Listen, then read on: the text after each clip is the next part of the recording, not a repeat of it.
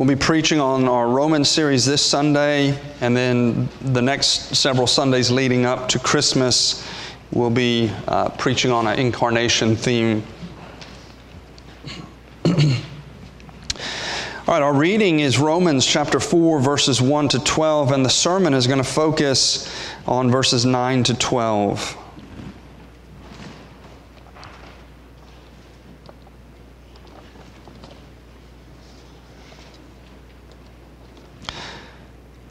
God speaks to us through His servant, Paul, as he was inspired by the Holy Spirit. Hear these words, Romans four one. What then... What then shall we say was gained by Abraham, our forefather, according to the flesh? If Abraham was justified by works, he has something to boast about, but not before God. For what does the Scripture say? Abraham believed God, and it was counted to him as righteousness. Now to the one who works, his rate, his wages are not counted as a gift, but as his due. And to the one who does not work, but believes in Him who justifies the ungodly, his faith is counted as righteousness, just as David also speaks of the blessing of the one to whom God counts righteousness apart from works. Blessed are those whose lawless deeds are forgiven, and whose sins are covered. Blessed is the man against whom the Lord will not count his sin. And is this blessing then only for the circumcised, or also for the uncircumcised? We say that faith was counted to Abraham as righteousness. How then was it counted to him? Was it before or after he had been circumcised? It was not after, but before he was circumcised. He received the sign of circumcision as a seal of the righteousness that he had by faith while he was still uncircumcised. The purpose was to make him the father of all who believe without being circumcised, so that righteousness would be counted to them as well, and to make him the father of the circumcised, who are not merely circumcised, but who also walk in the footsteps of faith that our father Abraham had before he was circumcised. This is the word of the Lord.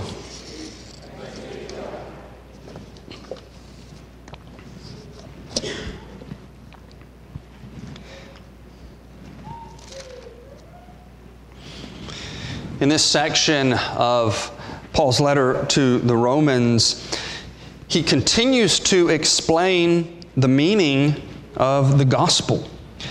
And he's dealing with a, a particular aspect of the gospel, a particular part of the teaching of the gospel, which is known as justification by faith. He's very clearly uh, explaining that particular teaching. Justification answers this key question. How can I, an ungodly person, a sinner, how can I be righteous in the sight of a holy and a just God? You remember what Paul writes in chapter four, verse five. And to the one who does not work, but believes in Him who justifies the ungodly. Justifies the ungodly. Back in Romans three, verse twenty-one, we see that this is his theme. This is his topic of discussion. He says, but now the righteousness of God has been manifested apart from the law. And then look in verses twenty-three to twenty-five. For all have sinned and fall short of the glory of God. Everybody in this church today, everybody in this world today has sinned and fallen short of the glory of God. If that's true of us, how do we ever gain God's favor? How do we escape His just condemnation? We are under His wrath. Well, there's the gospel, the good news of how ungodly people are made righteous. For all have sinned and fall short of the glory of God, and are justified by His grace as a gift, Not something we've earned, but something given to us as a gift through the redemption that is in Christ Jesus, whom God put forward as a propitiation by His blood to be received by faith. Here is a gift. Faith is how we receive it. According to, to Paul's gospel, we are justified, we are declared righteous in the sight of God, we are acceptable and able to enter into His holy presence apart from any contribution we make, apart from any work of the law. It is by faith. Now, faith, we should understand in, in this way, based on what, what I just read from Paul's writing. Faith is, is the needy hands of the sinner, the ungodly, the unrighteous person, reaching out and receiving Christ and all of the benefits that are offered to us in the gospel. So what, what does Christ gift us with for our justification? How does an, an unrighteous, ungodly person receive the declaration of God that we are righteous and pure in His sight? Well, Christ does two things for us. And, and we've labored at this a lot in this section on Romans because I think it's so important.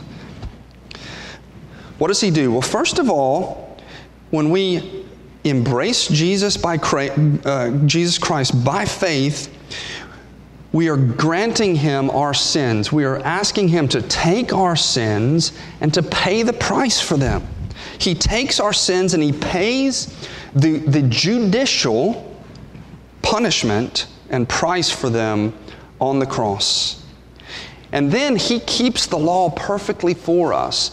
He grants to us, He transfers to us, to our account, His pure righteousness.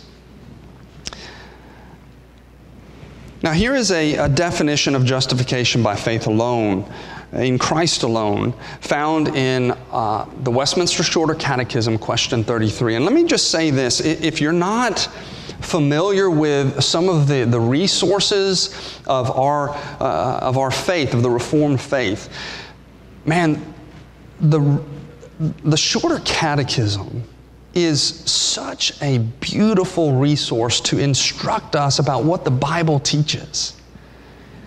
It gives us short synopsises of very deep and complicated theological teachings. If, if, if someone on the street were to ask you, Paul talks a lot, they, they come up to you and they say, hey, Paul talks a lot about this justification idea in, in Romans. Tell me, what, what is justification? How would you answer that? Would you kind of stumble over your words and think, well, what do I say to this person? I, I found even a very simple question, who is God, can trip us up because we don't have a ready answer for it. The Catechism gives us a ready answer. Here's a great response if somebody says, hey, you, you go to Main Street, I, I saw you leaving the church the other day, and uh, I was reading Paul's letter, and Paul says, you know, the righteous, uh, we receive righteousness through faith in Christ, and something about being justified in His sight. What does that mean, justification? Well, here's your, here's your go-to answer. Westminster Shorter Catechism, question thirty-three. Justification is an act of God's free grace. It's a gift. It's an act of God's free grace, wherein He pardons all of our sins. It's, a, it's an act of a judge, and He says, I'm pardoning you of all of your sins. And He accepts us as righteous in His sight. That's beautiful. Do you, do you stand and, and think, you know, I'm, I'm righteous? I am righteous in the sight of God. I think we have a hard time saying that. But if we believe the gospel, we can say that. That's what justification is saying. Justification is an act of God's free grace wherein He pardons all of our sins and He accepts us as righteous in His sight only for the righteousness of Christ imputed to us and received by faith alone. It's a gift. Accomplished, achieved, all of our righteousness is achieved by Jesus Christ. All we're simply doing is receiving it through faith. Beautiful definition of, of justification. Pretty powerful teaching that God has come into this world to save sinners. That's the good news of the gospel. Now, in Romans four, Paul is dealing with a tricky area. How is it that God does this? Does He only do it for His people, the Jews who have been circumcised, the Old Testament people of God? Or does He open it up to all people? Does He open up the kingdom to Gentiles as well? Look at verse nine of our text, Romans four nine. Is this blessing of justification by faith alone? Is this blessing then only for the circumcised or also for the uncircumcised? That's the question we're dealing with today. Two points I want to bring up. First of all, the Gentile problem. This is why the question is being asked, the Gentile problem. And then the second thing we're going to look at is the role of circumcision. What is the role of circumcision? What is the role of a sacrament if we're justified by faith, apart from the works of the law, even before the sacrament was given? So we're going to analyze and discuss and dig into these questions. First of all, the Gentile problem. We need to understand that is taking place in the New Testament is there is an expanding kingdom of God. It's growing exponentially in the New Testament period. From the time of Abraham to the time of Jesus Christ, God's kingdom was limited. He made His covenant with a particular nation, a particular people, the Jews. And He marked them out as His covenant people through the sacramental sign of circumcision. Now, there were a few notable exceptions, but not many. It was not widely expanding beyond the context and the, the, the constraints of the Jewish nation, the ethnic Jews. Now, we can think of Rahab.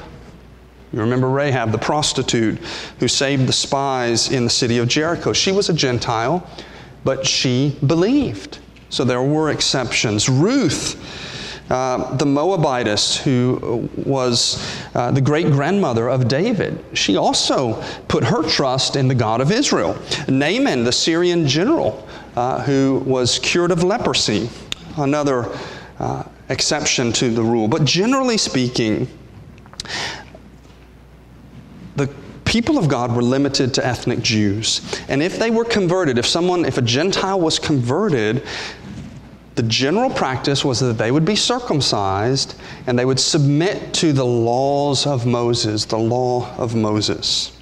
Now, Jesus, as King of the kingdom, issues a decree that radically expands the kingdom and greatly disturbs the Jewish population. Now, you'll be familiar with this commandment. Uh, it's something that really we focus on in the month of February, our missions month. This is the Great Commission. In the Great Commission, Jesus says something that, that changes the, the dynamics of His redemptive plan, that blows the doors wide open to who has access to God. He says this, one of His departing words to His apostles. He says, "Go therefore, and make disciples of all nations, baptizing them in the name of the Father and of the Son and of the Holy Spirit."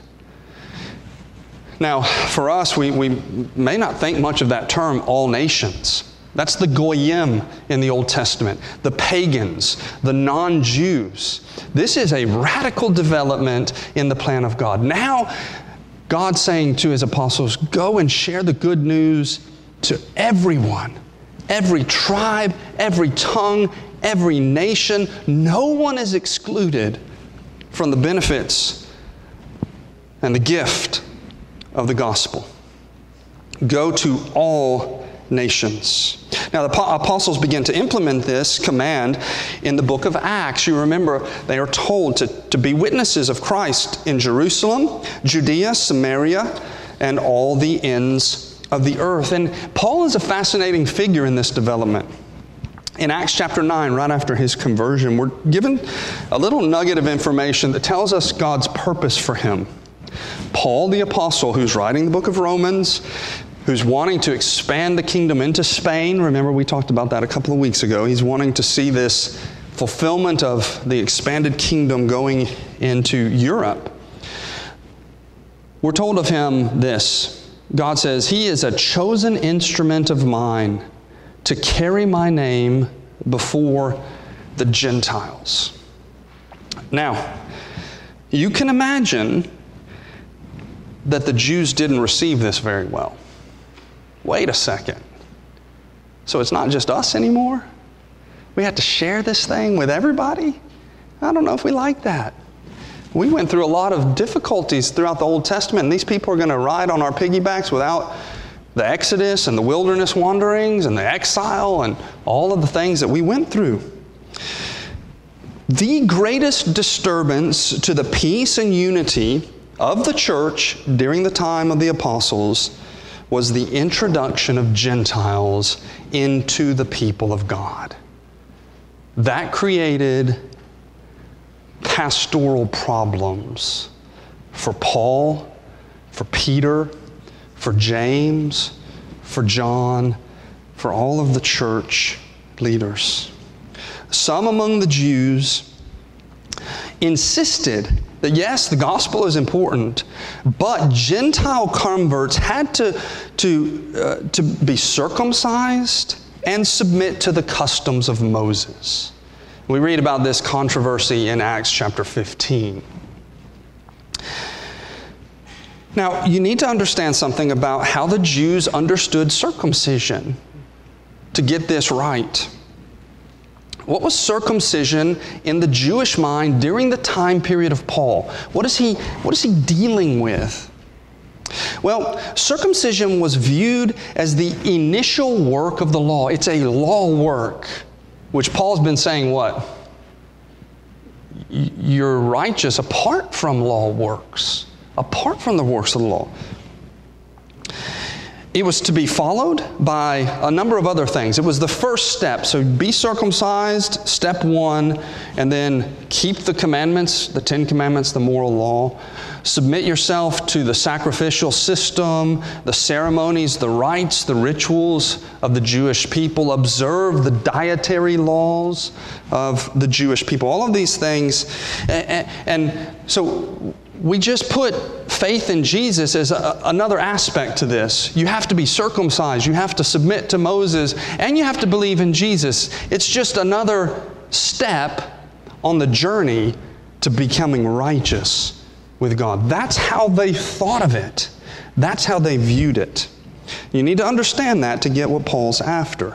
Faith in Jesus was just another step, another work of the law.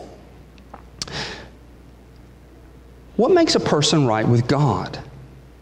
What makes someone a true child of Abraham? That's the question presented in verse nine. Is this blessing then only for the circumcised or also for the uncircumcised? Is circumcision central and necessary, something apart from which you cannot be saved? Paul gives us an argument. He brings us to Abraham, who the Jews had great, tremendous respect from. They chased, traced their genealogy back to him. They considered themselves children of Abraham. Look at um,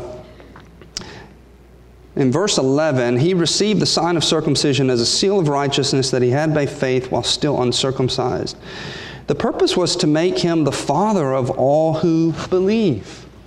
So he is our spiritual father in the faith.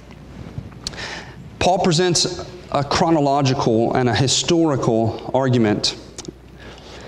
He says, he acknowledges in, uh, in verse nine, we say that faith was counted to Abraham as righteousness. So Abraham's righteousness was received by faith. Now then he says, when did it happen? We know it's recorded for us in Genesis chapter fifteen. Abraham believed God and it was counted to him, it was credited to him as righteousness. What was his righteousness? Faith. He believed. Did he do anything? Did he do any works of the law? Did he worship in the temple? Was he circumcised? Did he do anything to gain his, the righteousness apart from belief? No. It was faith. And then according to Jewish tradition, in Genesis chapter seventeen, so two chapters later, he is circumcised. Jewish tradition says, they, they, they believe that that was about a twenty-five year gap between fifteen, Genesis fifteen and Genesis seventeen. So what Paul is saying is timing is everything here. He was declared righteous before participating in the sacrament of circumcision, and well before, four hundred plus years before Moses came along and brought the Mosaic law, the temple, all of these things. Righteousness, Paul reasons based on this, is a free gift we receive by faith, although we don't deserve it. Circumcision comes after. Circumcision comes after. And therefore, can the Gentiles participate in this blessing? Absolutely, because the key, the central piece isn't circumcision, it's faith. It's faith in the promises of God. We are righteous in God's sight by faith, by believing, by taking hold of what Christ freely offers to us. So, what's the point of circumcision? If circumcision doesn't save us, maybe we should just not worry about sacraments, because we get them confused. We start to put, we start to in, invest in them things that they were never meant to, to hold. So let's, let's just forget about it, right? No, that's not what he says. He corrects them on the purpose of circumcision. That's our second point, the role of circumcision. What is the purpose of circumcision? What's the purpose of baptism or the Lord's Supper? They don't save us, but we need to be very careful about how we view them. We should have a high view of the sacraments. Why? Well, because they're ordained by God. He gave them to, to us. So circumcision doesn't save, but ask Moses' wife. When Moses failed to circumcise his children, if God cared, he was about to hunt Moses down. If you read in the story in Exodus, and she quickly circumcised his boys in obedience to God. It didn't save them. Their salvation was to be by the righteousness of faith, but it had some importance, some very powerful importance. What is it? Sacraments are given in addition, separate to faith, to serve our faith, to build our faith, to strengthen and encourage our faith. Verse eleven is a very important verse here.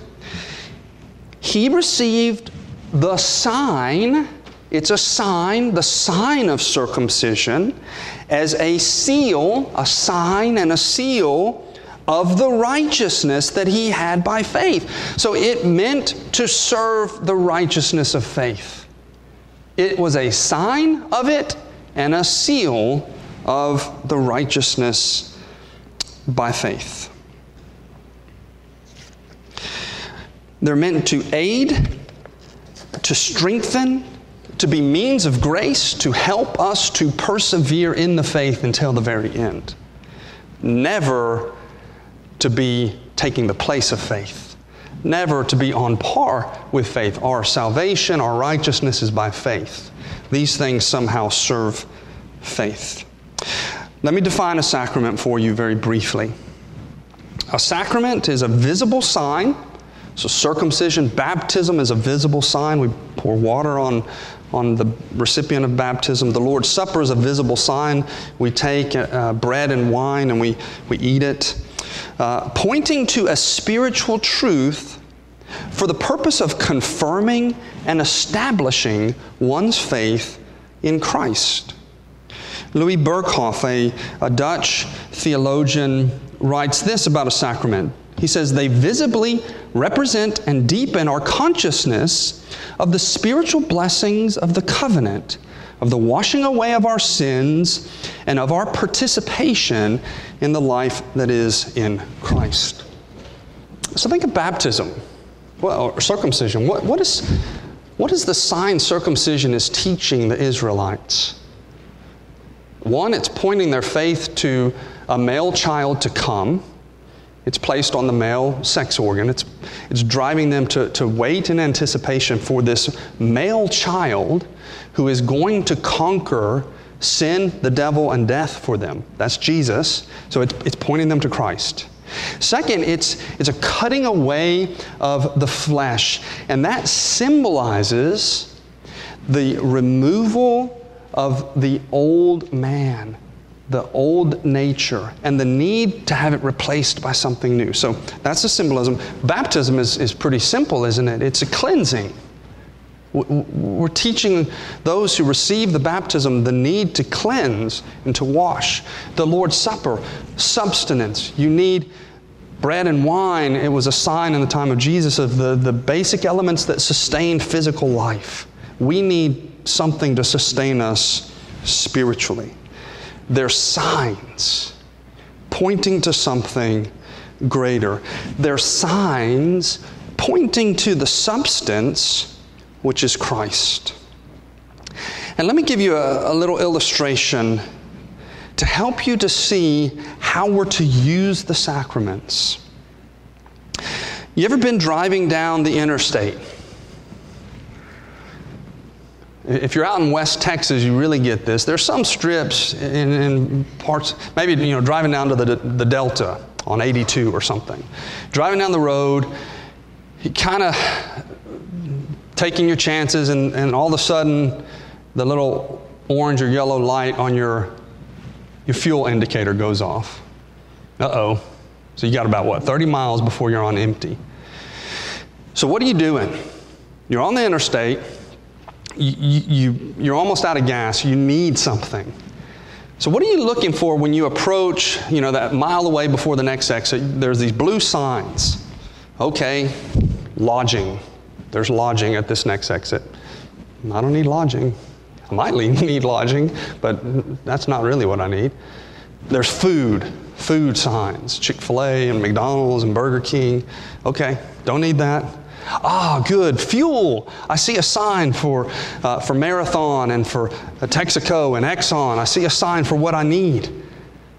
So it's a sign, right? And what is that sign? How do we treat the sign? Do we go off the road, get off the exit, and we look and we see, okay, there's the, the big Exxon or Texaco sign. How foolish would it be for us to drive up to that, that pole holding the sign and just stand there as if we've accomplished something? Now, what's the sign do? It tells me there is a filling station here, and we pull in and we take the gas tank off and we put the gas in the car. That's what baptism and the Lord's Supper are doing. We're not saying to our, a child or an adult when they're baptized, hey, you've come to it. It's a sign. We're saying, no, let this, let this, let this take you to Christ. He is the substance. When we eat the Lord's Supper, what are we to do? Mentally, we're to follow the sign to Christ. We take and eat the bread and the wine, but that's not where we're satisfied. It only points us to Jesus Christ, who is seated at the right hand of God the Father. It would be insane and absolutely foolish for us to become enamored by the fuel sign. That is, it's just pointing us to something that we need. And it is equally as spiritually ridiculous if the sacraments of baptism, circumcision, the Lord's Supper do not quickly take us to Christ. We've totally misunderstood them. They are not an end in themselves. They serve something greater. They're also taught to be a seal. I think this is a little harder concept for us to grasp. They're a sign of circumcision as a seal of the righteousness that he had by faith.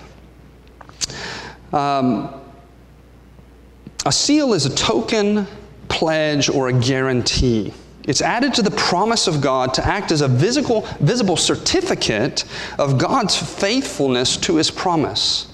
This is pretty powerful if we grasp it, and it may take, take a while uh, for you to understand it, but this is what God's communicating through His sacramental signs, circumcision, baptism, the Lord's Supper. God is speaking to us through these sacraments, and He is telling us that the things that they symbolize, the gospel promises, He will indeed uphold His promise if we participate in them by faith.